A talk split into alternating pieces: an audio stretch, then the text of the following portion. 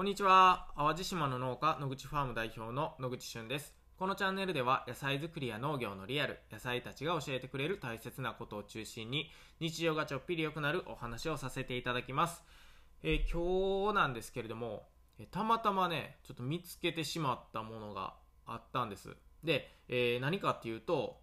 つい先日、えーと、僕の奥さんがですね、えー、ちょっと福岡に、えー、用事で行っておりまして、え、でその際にあの航空会社 JAL を使って行ったんですね。で、え手荷物を、まあ、機内機内じゃないな預ける預ける際にですね JAL のスタッフさんが、えー、そこに、なんていうのかな、あの、登場した時のカードみたいな、あの、なんていうか、あの、ペラペラの紙じゃなくて、なんかしっかりしたカードみたいなのを、えー、タグっていうのかな、そういうのつけてくださってたんですね。で、えー、まあ僕は全然そんな、あの、自分が行ったわけじゃないので、えー、気づくのがめっちゃ遅かったっていうだけなんですが、あの、昨日そのカードみたいなのを、なんかなんとなくこうテーブルの上に置いてあるのを見てですね、で、えなんなんやろう思って見たら、そこには手書きで、えご登場ありがとうございました。楽しい空の旅を、みたいなね、えメッセージが書かれていたんですよ。で、え僕、それ見て普通にびっくりして、え、これな、どういうこと？印刷じゃなくて手書きやけど、みたいな話をちょっと奥さんにしたら、いや、実はその、登場した際に、その徳島空港の、え、スタッフさんが書いてくれたみたいやねんっていうのを聞いてですね、え、航空会社で、しかも1日にま何千人っていう風にね、おそらくご登場されているんだろうとは思うんですけれども、その方一人一人にこう、手書きのメッセージを書いてるスタッフがいるっていうことに、めちゃくちゃびっくりしたんですよ。で、やっぱりね、その、一言二言、まあ、どんな内容であれね、もちろん定型文みたいな内容ではあったんですけど、ね、楽しい空の旅をとかね、えー、現地でお楽しみくださいみたいな感じなんですけど、いや、それでもすごいし、ただただ手書きで書いてくださってるっていうだけでも、もうめっちゃ嬉しい気持ちになるなと思ってね。実際僕は行ってないのにですよ。えー、福岡に行ったのは僕じゃなくて、しかもその帰ってきてからまあ何週間も経ってから僕がそれに気づいただけなんですけど、いや、今度もしなんか飛行機乗るとき JAL にしようかななんてね、思っちゃうぐらい、やっぱりその手書きの効果ってすっごいなと思ったんですよ。で、えー、まあ、野口ファームに置き換えるとね、結構野菜セットとか、まあ玉ねぎとか、まあいろいろお野菜買ってくださった方にできるだけね、なんかメッセージを添えてお送りするように、えー、しているんですけれども、あのー、まあどうしてもね、そんな時間ってね、取れない場合があって、もうそれこそ一言、二言しか書けないとか、えー、っていうことがよくあるんですけど、あのー、やっぱりこれってすっごい必要やなって改めて感じました。なんかね、すごいこの、僕結構、穴派だったんですけど、こう JAL に乗ってみようかなってこれだけで思ってしまうっていうのはね、なんかこう、手書きっていうところに人の思いが乗るんやなって思いました。で、えっ、ー、と、これがね、例えば印刷された、もう皆さんにあ配られているだろうっていう、こう、チラシみたいなのであればね、何も心動いてなかったと思うんですけれども、このスタッフさんが手書きしているっていうことで、まあ、とにかくね、今日の朝、びっくりして、あの、このお話、最初ちょっとさせていただこうかなと思いました。まあ、なので、あの、これからね、えー、何か、こう、お客様に届けるものがあったりとかそういう商品とに手書きの何かを添えてみたいなのっていうのはねやっぱり大切やなって改めて実感したのでねもう皆さんもしそういう場合があればね、えー、ぜひ何か一言メッセージを添えて送ってみるのもいいかなと思っております。野口ファンは野菜セット買ってくださった方に、やっぱり引き続きね、メッセージを添えてお送りしたいなと思いました。ということで、ちょっと長くなりましたけど、今日もたまたま聞くラジオ、元気にやっていきましょう。はい、今日のテーマはですね、締め切り日を設けるだけで圧倒的に前に進むというお話をさせていただこうと思います。えー、まあ9月、10月、まあそれこそあの僕自身はですね、結構いろいろ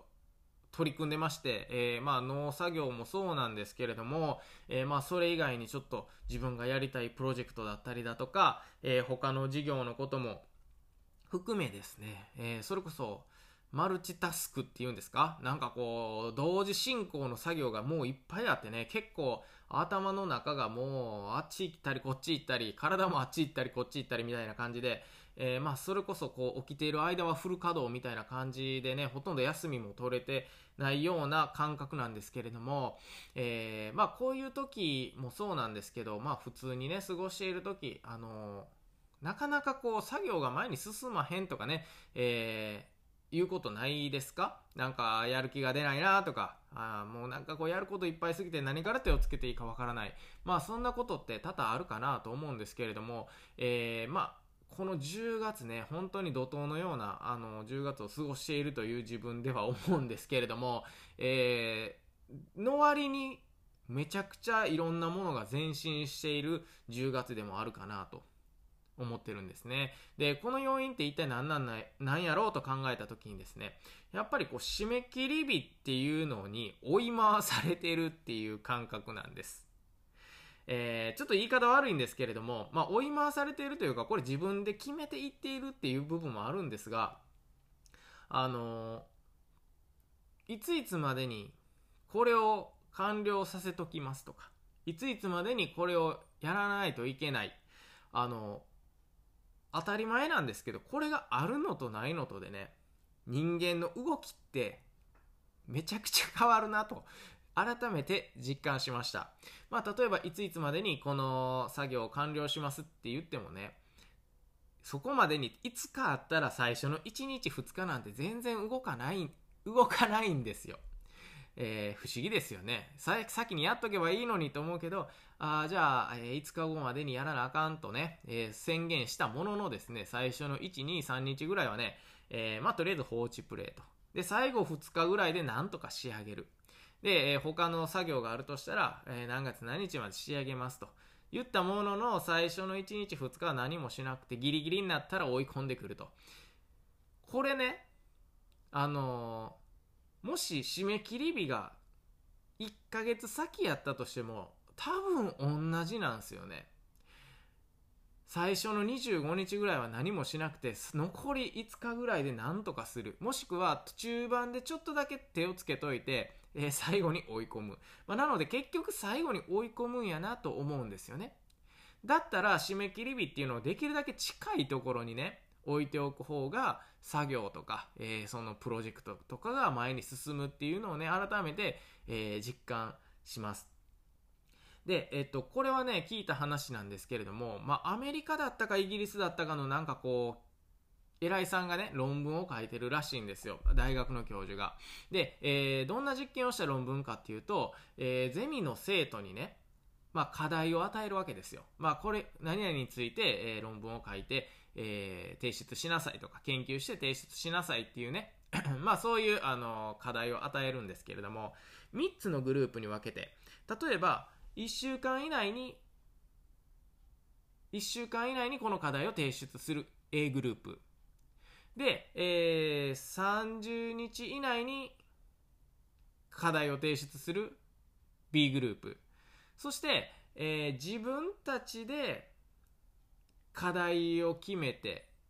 あ、じゃない、自分たちで提出日を決めるグループ、C グループ。で、多分ね、まあ、3つかもう1個あったとすれば、提出期限がない D グループ。まあ、この4つかな。ちょっと僕もうる覚えなので、あの、はっきりしたこと覚えてないんですけれども、まあ、とにかく期限が決まっていて、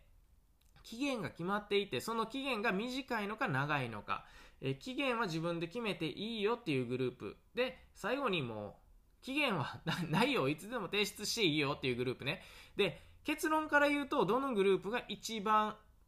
成果が高かったか。っていうと、期限までが短かったグループ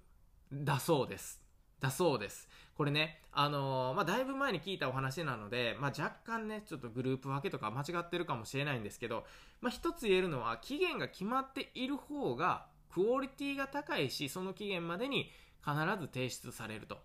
で、えー、例えば自分たちで期限決めていいよっていうグループはね、まあ後でいいかということで、まずなかなか提出されないっていう現象が起こるらしいんですね。で、えー、大体まあ自分たちで1ヶ月後、2ヶ月後みたいな期限を決めて、まあパラパラパラパラと、えー、提出されていくわけですけれども、やはりこの中のクオリティっていうのがね、やっぱ全然、ダメっていうか、全然ダメというか、クオリティはその期限が決まっているグループよりは低くなると。で、えー、もう一つ言えば、期限がないよっていうグループに関してはね、一番やっぱりクオリティが低くなっちゃうらしいんですよ。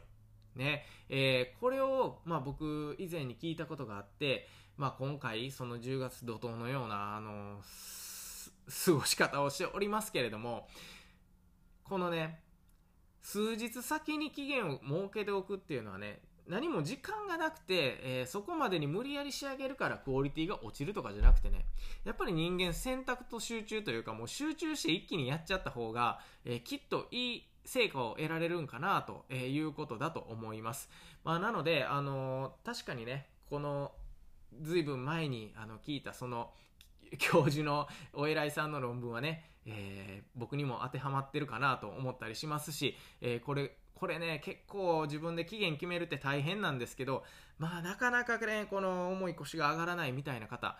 一度ね、あの、その期限みたいなのを公言してみるのっていいんじゃないかなと思います。何月何日に何々しますと。えー、これ別に何のノルマがあるわけでもないんですけど、なんか言っちゃったからにはせなあかんみたいな部分ってあるじゃないですか。まあなので、このね、期限を決めて何か物事を圧倒的に前進させるっていう、こう、ちょっと反強制的なね、えー、前の進め方ですけど、実はこれがね、一番クオリティが高かったり、するみたいなので、えー、おすすめだなと思います。ということで、えー、今日はですね、まあ、いろいろお話しさせていただきましたけれども、えー、何かこう物事を前に進めようと思った時、えー、必ずね、えー、何月何日までにやると締め切り日を設けた方がいいよというお話でした。え最後まで聞いてくださりありがとうございます。また次回お会いしましょう。バイバイ。